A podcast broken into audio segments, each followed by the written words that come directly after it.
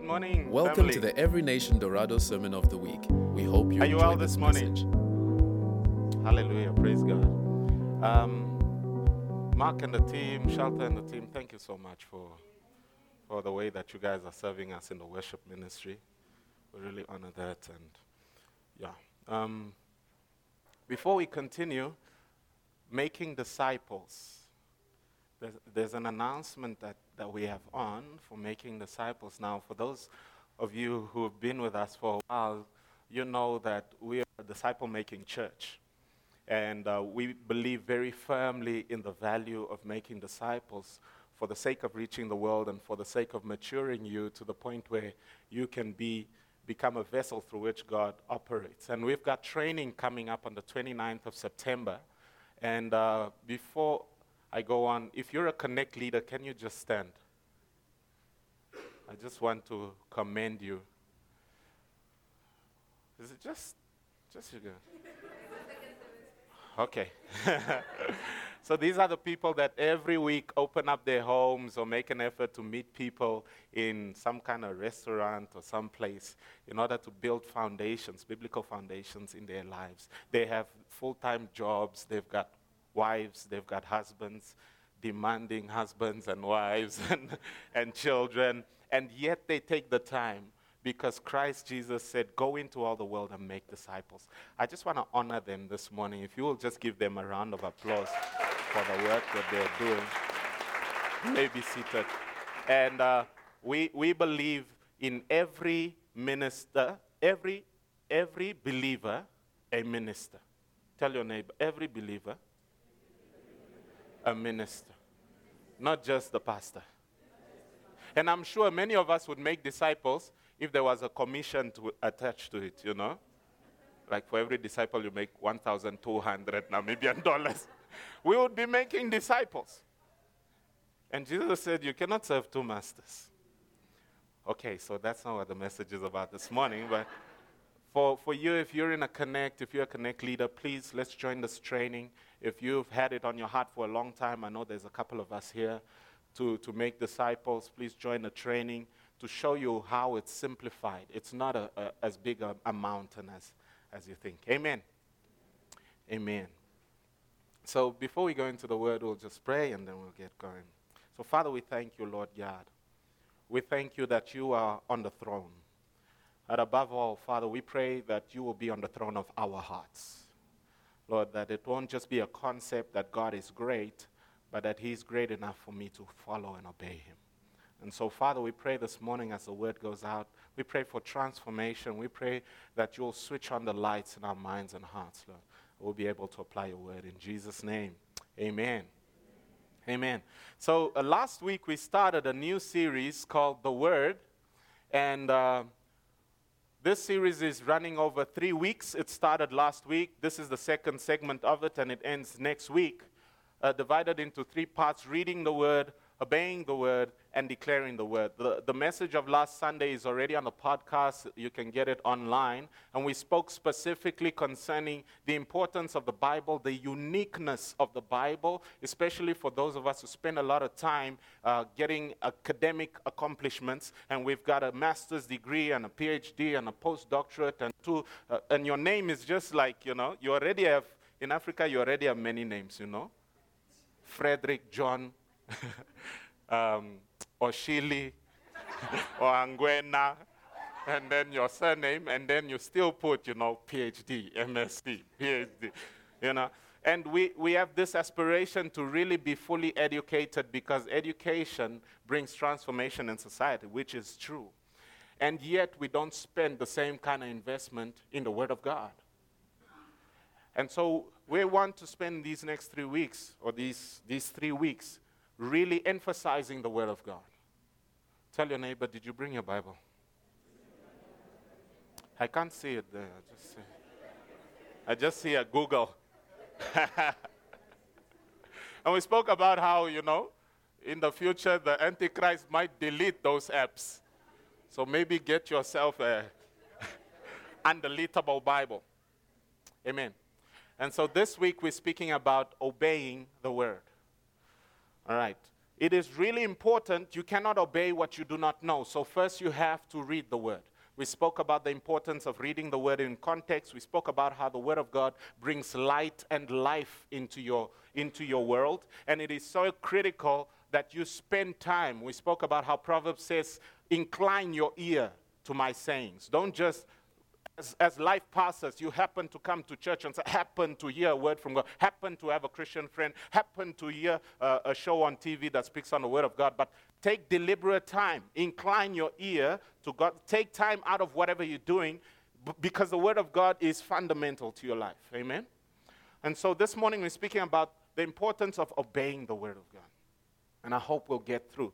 I'm going to share on five principles as you're engaging the Word of God that will lead you to a point where you're actually obeying the Word of God. Amen.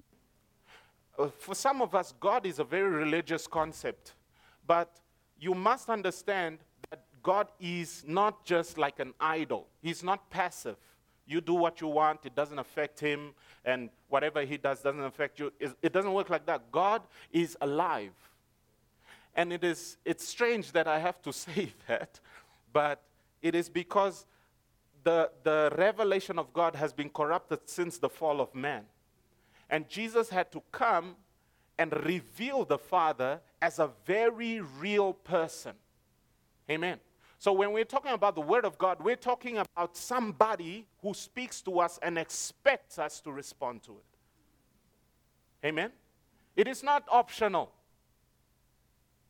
Obeying God is not optional. It is not optional. If you disobey, there are consequences that follow. And you can choose to disobey God, but there are always consequences that will follow. Amen? So, the first principle Lordship. If you're taking notes, number one, the Lordship principle. Consider Acts chapter 2, verse 32. The Apostle Peter is preaching a message after the outpouring of the Holy Spirit.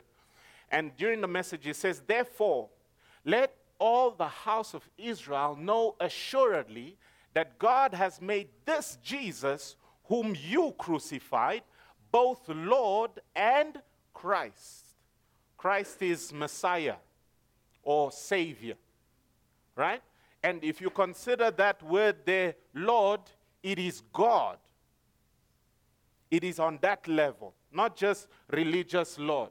When you say, Yes, Lord, or you say to the Lord, No, Lord, which is a, an oxymoron. All right? When it says, God has made this Jesus whom you crucified both Lord and Christ, he is speaking to the Jewish community that believe that there is God and no one else. But Jesus is Lord. Matthew 28 verse 18 and 19 says, Jesus appears to his disciples and he says, All authority in heaven and on earth has been given to me. All authority. Every government on the earth is subject to Jesus. If you have doubts about that, just wait. Just wait. Every government, every home is subject to Jesus. And you might not be, you might not see them being subject now, but there will be a day where every man will give account. Every man will give account. Every woman will give account. Amen? So God has surely made this Jesus, who was crucified and is now alive and raised from the dead, he is both Lord and Christ. So that's the Lordship principle. If you don't approach the Word of God as the Word of the Lord, you will approach it like you approach all other reference books. I remember when I was being discipled at university, every week I was being discipled by a gentleman who was a physiotherapist. So I would go to his practice during my off period, and he would start going through the one to one booklet with me doing foundations. At that time, it was the purple book doing foundations. And then during that time, I'll share whatever experience or whatever difficulty I might be going through. And then he'll ask me, okay, so what do you think you should do? And on the one occasion, I distinctly remember that I, I looked at him and I said, well, the Bible says that blah, blah, blah, blah. And immediately he said, What do you mean? Well, the Bible says. And it hit me so hard what I was busy doing. I realized at that very point that the Bible was one of the references. Well, the Bible says so and so. Then Oprah says so and so. Then Madiba says so and so. My culture says so and so. My evolutionary biology books say so and so. Which one will I choose?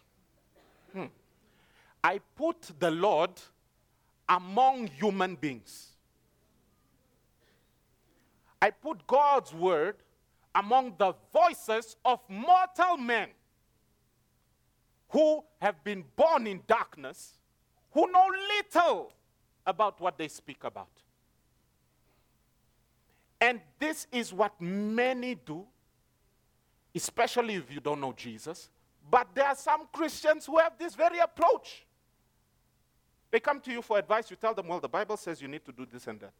Then they say, okay, thanks. And that okay, thanks means, all right, I've got the information. I'll see how I fit it in to my life. There is a God in heaven hmm, who is Lord. And one of the first chapters in the one to one discipleship booklet is Lordship.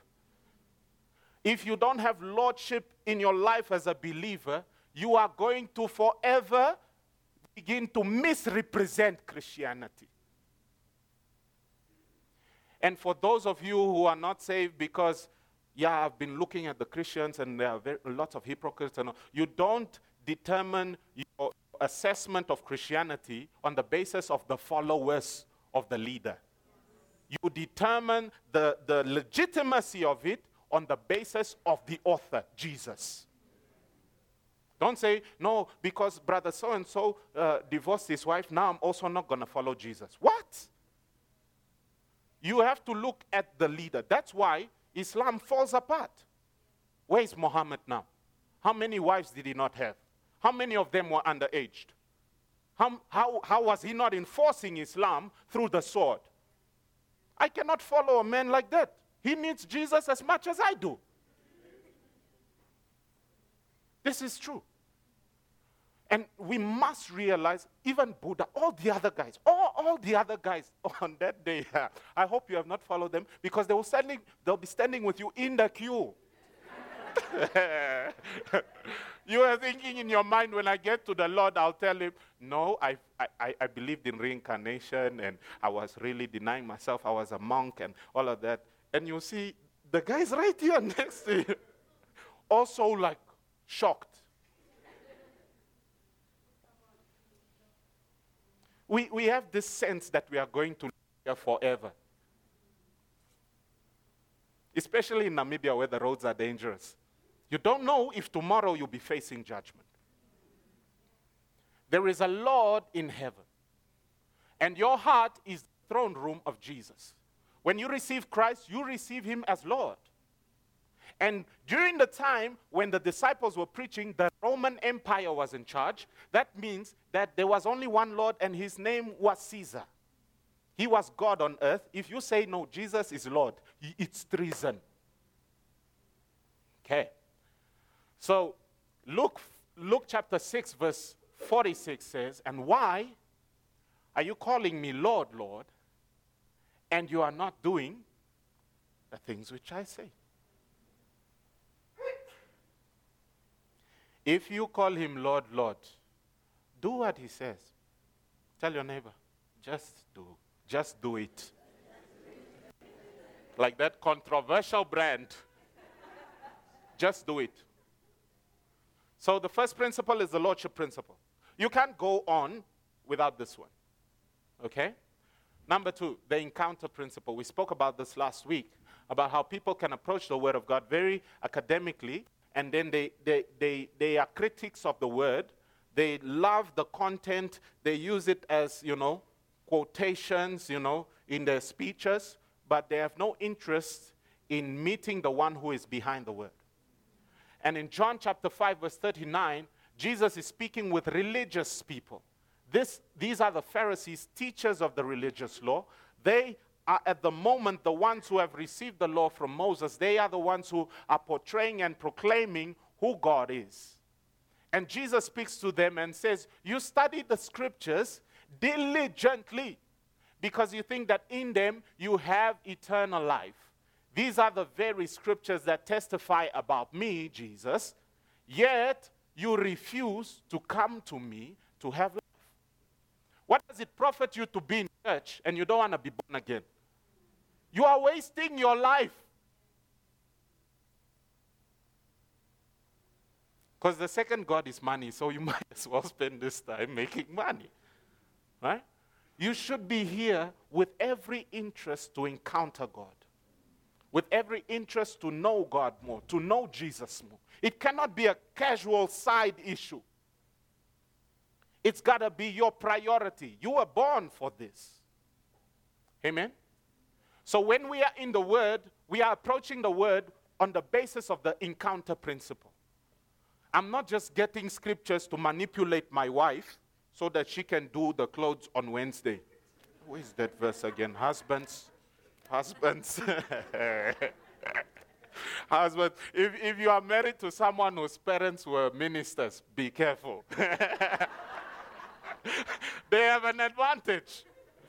You'll be there, no, uh, and they can even misquote, you won't know. the Bible says you need to, you know, I won't go into details, otherwise, I'll be quoted in someone's house. it's really important that you are approaching the Word of God not to manipulate others, not to for yourself to know God. Principle number one, lordship. Principle number two, encounter. Don't be deceived. James chapter 1, verse 22 says, Be doers of the word and not hearers of the word only. So let's read there, James chapter 1, verse 22. It says, Be doers of the word and not hearers only, deceiving yourselves. Every moment you are hearing the word of God and you do not apply it, you, you fall into deception. You are willingly, like last week we blindfolded people, you are willingly taking on a blindfold. Look at your neighbor and say, Are you deceived? Hmm? You might not be able to see a blindfold on them, but you can see they are not necessarily applying the word of God. It's deception. It says, For if anyone is a hearer of the word and does not and not a doer, he is like a man observing his natural face in a mirror. Pay attention to that one in a mirror, next principle, okay? Keep going. And then he observes himself and goes away and immediately forgets what kind of man he was. This is strange. So if I don't apply the word of God, I'm like someone who looks in the mirror and forgets what he looks like. I know what I look like. Don't I know what I look like? I know, I, I know what I look like. Huh? Okay, let's keep going. But he who looks into the perfect law of liberty and continues in it, and is not a forgetful hearer, but a doer of the work, this one will be blessed in what he does. Tell your neighbor if you would only apply the word of God, it would help us. It would help us. That issue of yours wouldn't be my issue. but I'm here for you, my brother. All right? So, lordship principle, encounter principle, and now the mirror principle coming from James, right? Okay. Now, this is the mirror principle when you when you when you're looking into the Word of God, you're not approaching the Word of God as someone that doesn't have something inside of them, unless if you're not born again. But if you're born again, you're approaching the Word of God having had been born from the Word. We spoke about that last week. Okay? You are born again, the book of Peter says, of the incorruptible seed of the Word of God that endures forever. So there's someone that you are that you don't know. And much of the way you live your life is because you are ignorant of who you really are. And the Word of God is supposed to give you a perspective that is impossible to gain through the natural senses. So you can only perceive spiritual things through a spiritual mirror. This is the kind of mirror like in that, is it a Disney story or whatever? Mirror, mirror, Snow White. Mirror, mirror on the wall. Who is the fairest of them all? And then the mirror will talk to you, right? This is how the Word of God operates. I don't know if they got it from the scriptures, but. and that was an evil mirror, because I know some people have a mirror at their house that, you know. it's a witchcraft mirror. Anyway, all right, so the mirror principle, this one here, okay? You, you're, you're going into the Word of God so that you're able to perceive something. When you perceive something in the Word of God, it begins to affect you. Do you understand? Faith comes by hearing, hearing by the Word. Something happens. The entrance of the Word brings something happens when you are perceiving the Word. Amen? Many of us, we, we are carnal believers living our lives fully based on the senses. No, I, I can't see it. No, I can't hear it. I can't feel it. I can't touch it. Therefore, I can't taste it. And therefore, it is not real or whatever. Those realities can be perceived through the senses, but the spiritual realities, which are greater realities, can only be perceived through the mirror.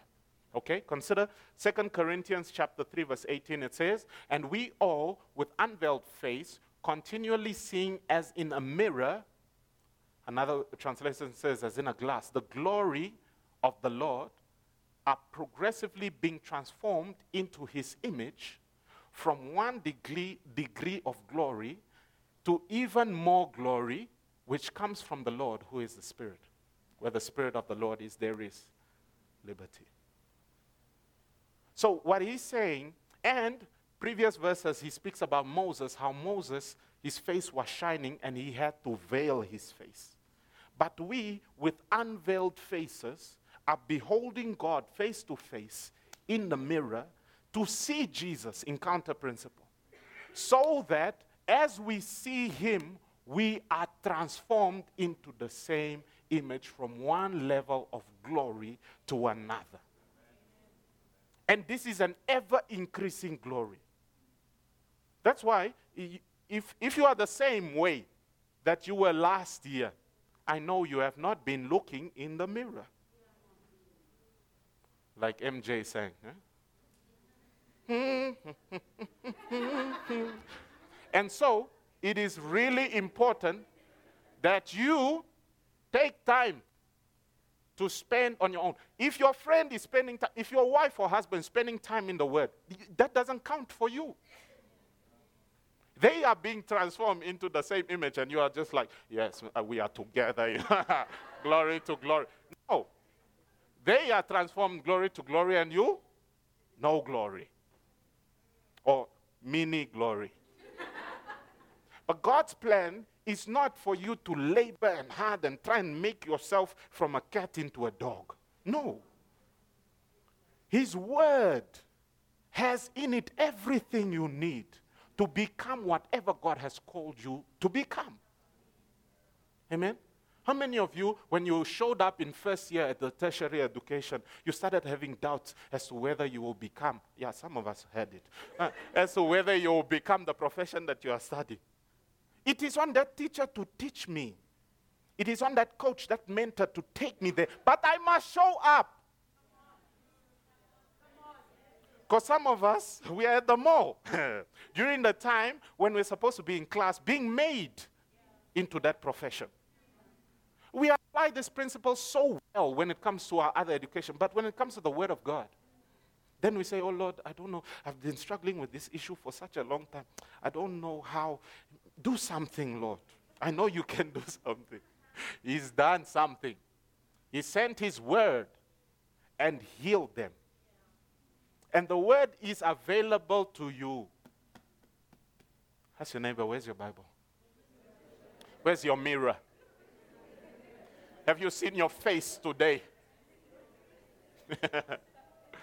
Amen? And what you begin to see will amaze you. the beauty and the glory that you'll begin to perceive of what Christ has made in you. Go to the next one. Philemon chapter, not chapter, cha- it only has one chapter, so verse 6. That the communication of your faith, communication is koinonia, fe- fellowship workings. That the, the workings and fellowships and operations of your faith may become effectual by acknowledging every good thing which is in you in Christ Jesus. So your faith begins to operate properly the more aware you are of the good things that God has put in you. But many believers have a very, very empty sense of what God has done in them. They know what God expects of them, but nothing good is in me. When they are standing in the presence of the Lord, they are filled with condemnation because nothing good, but you have been given birth to by God Himself. They are, it says, you are a chosen generation. You are a holy nation. You are peculiar people. You are born of God, and you are supposed to radiate to the whole universe the excellencies of God. If you are empty, what will you show the angelic realm? But the church is the ones who carry the deposit. It says we have this glory in jars of clay, so that the excellency is not of ourselves, but of God. It says that our abilities and our competencies are of God, meaning He's done something in you, but you don't know. So all your time you spend asking God, asking God to do, do it in me, do it in me. done it in you. Now study the word. You will begin to discover what is inside of you. The more you discover what is in you, it begins to operate. You've heard the saying, knowledge is power. Yes, power is ability. Knowledge is ability. Lack of knowledge is inability. Uh, Lord, I can't. Lord, I can't do this. Lord, I can't. That's inability. What is the issue? Knowledge. Knowledge of what? Of who you are. You have not spent time, you spent time this morning putting on your makeup in the mirror. Mm-hmm.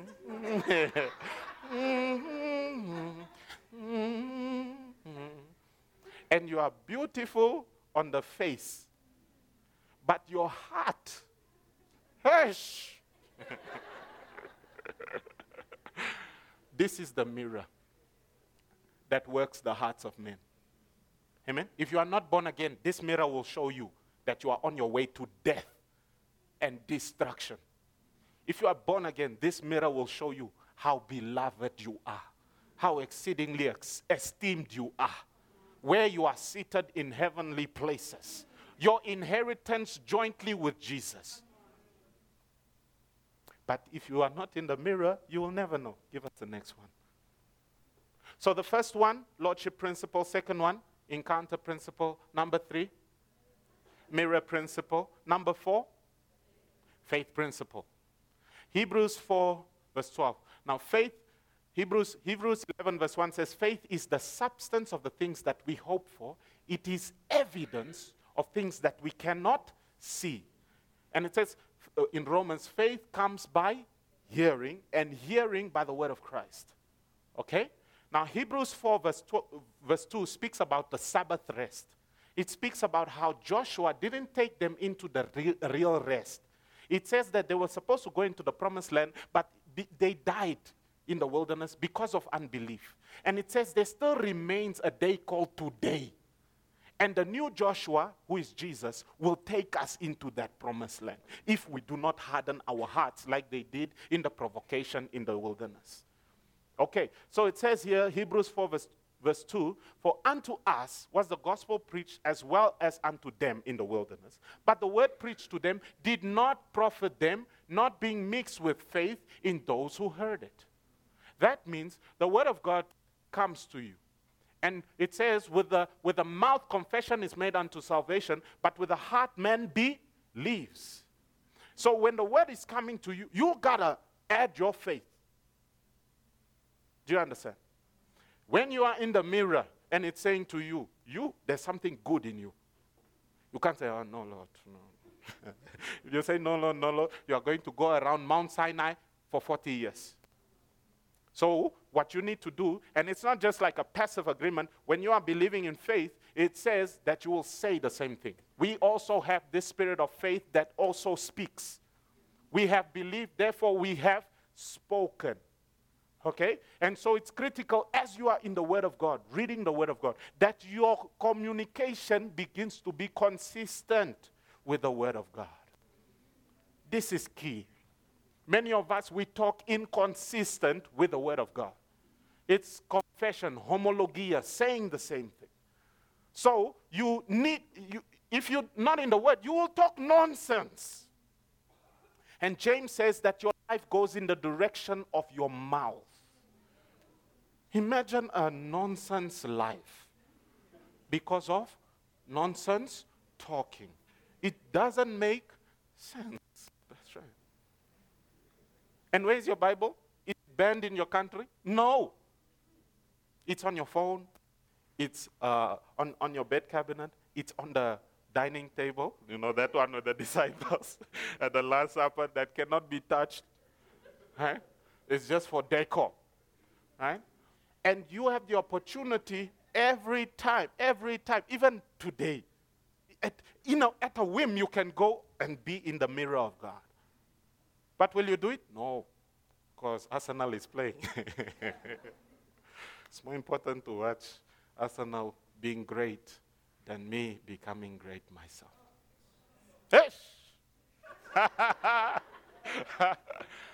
By the way, soccer is not, it's not that soccer is from the devil. You know, I'm sure God has, you know, soccer players who love him. Okay, so principle number one. And it goes for other sports as well. Some of you are like, yeah, rugby. First principle, lordship principle. Second principle, encounter principle. Third principle, mirror principle. Fourth principle, faith principle. That one is key. Faith principle is key. Jesus was in his hometown, and it says he couldn't do many miracles there because of their unbelief. In the Psalms, it says they limited the Holy One of Israel. Can God be limited? They restrained him. They limited the Holy One of Israel because of their unbelief. Ask your neighbor, have you limited God? Don't answer now. okay, principle number five the love principle. Ooh, we need to move. John chapter 14, verse 15. If you love me, keep my commands. John chapter, uh, uh, 2 John chapter 1, verse 6. And this is love, that we walk in obedience to his commands. And as you have heard from the beginning, his command is that you walk in love. Now, it's really important, please go and, and, and listen to the previous message. We spoke about the importance of reading things in context. Okay? Because some of you will go read Leviticus and come dressed in all sorts of strange things. Because it says you can't mix the wool and the, and the linen. Like certain materials that you guys are wearing is breaking the law of Moses. you know? Just your fashion style is illegal. right?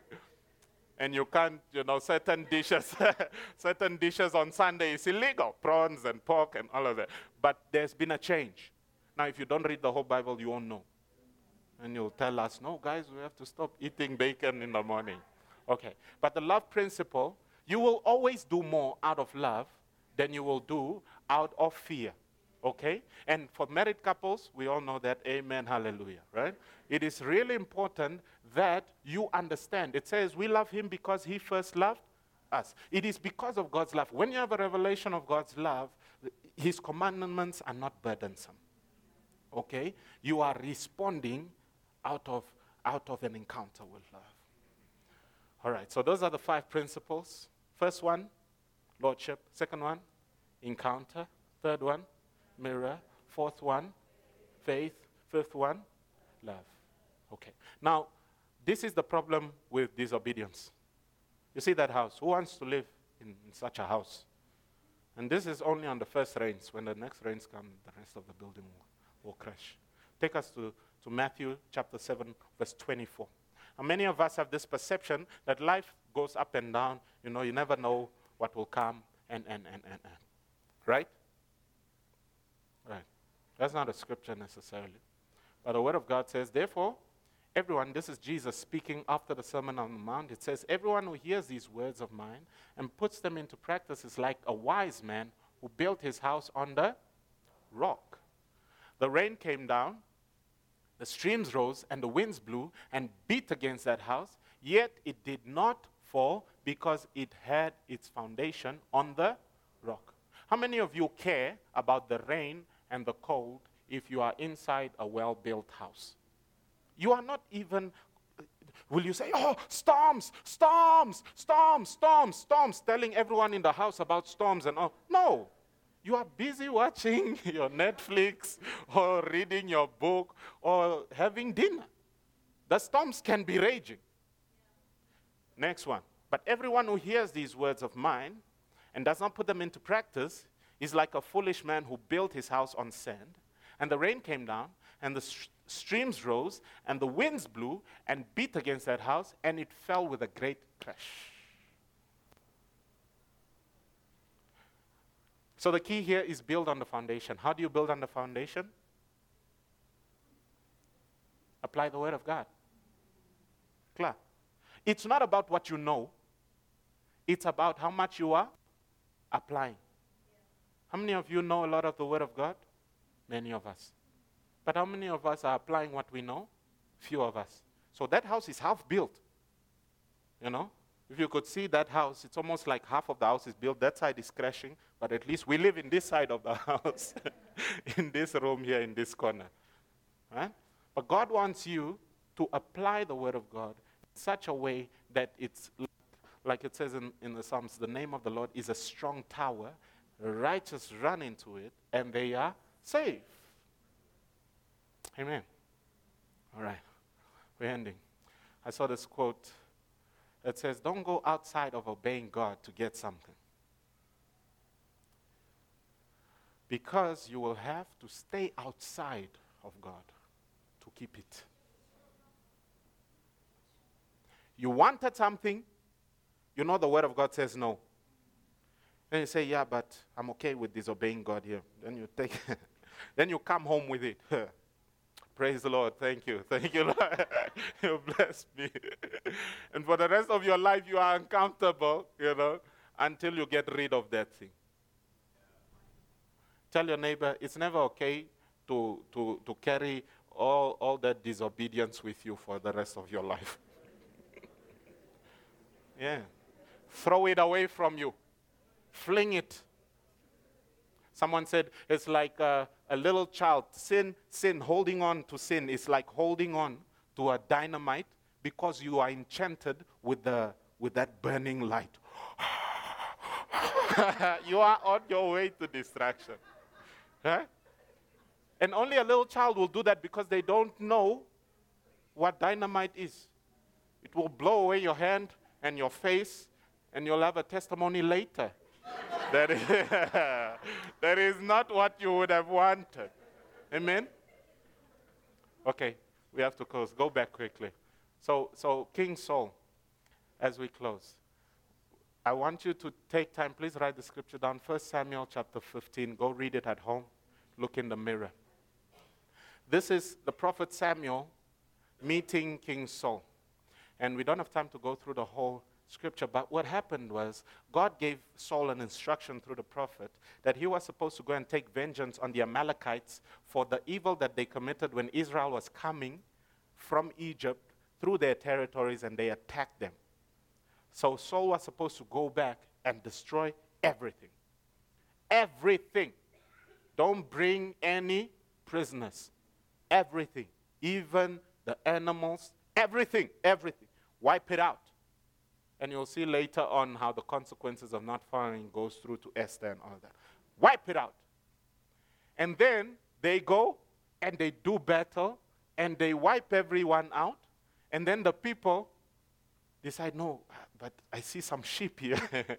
this is choice sheep. The Amalekites are good at farming. So let's just keep these sheep. It's for sacrifices. So we keep this sheep, and then we'll keep some of these goats and some of these cows, and we'll also spare the king, because it's, it's a pride thing for kings to bring other kings, you know, into uh, in the procession as you come back home from battle, right? They'll cut off the guy's thumbs and his, his toes and they'll do all sorts of things. It's part of their pride, it's spoils of battle, right? So then King Saul, they come back and then he goes to a place where they will now do these sacrifices. And what happens is they were supposed to meet Samuel somewhere else. So Samuel goes to that location, he doesn't find the people. Okay. They said, no, they are in Gilgal. So he goes to Gilgal, and when he gets there, you know, some, uh, Saul is like, ah, prophet. How are you? And he greets and all of that.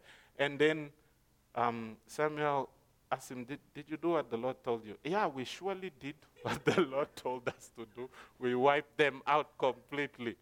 And then Samuel says, Then what is this bleating I hear of sheep in my ear? No, you see, I wanted to tell the people that we must do everything, but the people started to say, no, we need, we need these sheep for the sacrifices and all. So I brought these so that we can sacrifice them to the Lord our God. Hallelujah, Samuel. Samuel said, Is God, uh, go there. Samuel said, Has the Lord great delight in burnt offerings and sacrifices, as in obeying the voice of the Lord? Behold, to obey is better than sacrifice, and to heed than the fat of rams. For rebellion is as the sin of witchcraft, and stubbornness is as iniquity and idolatry. Because you have rejected the word of the Lord, he has also rejected you from being king. And Saul said, No, I had a good intention. Samuel said, It's over. Your neighbor will become king. And Samuel said, Saul, Saul said, No, please, please change it. He said, No, the Lord does not repent, doesn't change his mind. It's over. and as Samuel is turning around, Saul jumps on him and says, No! And, and tears, his, tears his, his prophet outfit. I love the Bible. Tears it. And then prophet uses the, uh, uh, Samuel uses that to prophesy. He says, The same way that this cloth has been torn from me. The kingdom has been torn from you. and then that's not enough. Then Saul says, Okay, wait. You know, I'm an important man, I'm the king. I told the people we were going to sacrifice. At least come for the sake of my honor. Just stand next to me. I know I'm disobedient. Just stand next to me while I'm offering. Just pretend that this is legit. And then the prophet says, Okay, let's go. and he goes along with him.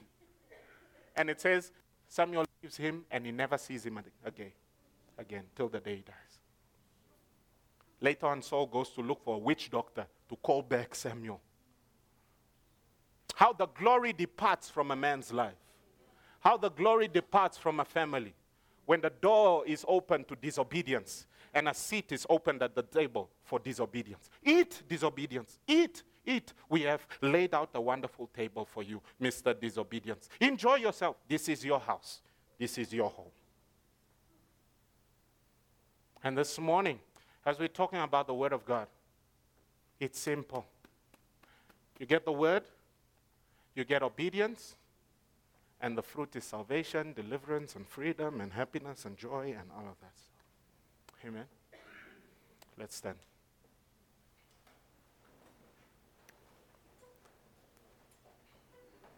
If you are here this morning and you are not born again, you don't have a relationship with Jesus, we don't want to close the service without giving you an opportunity to make Jesus the Lord and the Savior of your life. So if that's you, we want to pray with you this morning. Won't you just raise your hand and we'll pray with you if you are here this morning? The Holy Spirit is speaking to you that you need to make your life right with God. If you are here, just raise your hand and we will pray with you. Is there anyone like that this morning? Okay. If you're here and that's a decision you need to make, please see us after the service. We'll be waiting for you here. In the meantime, put your hand on your heart Say, Thank you, Lord. you are my real Lord.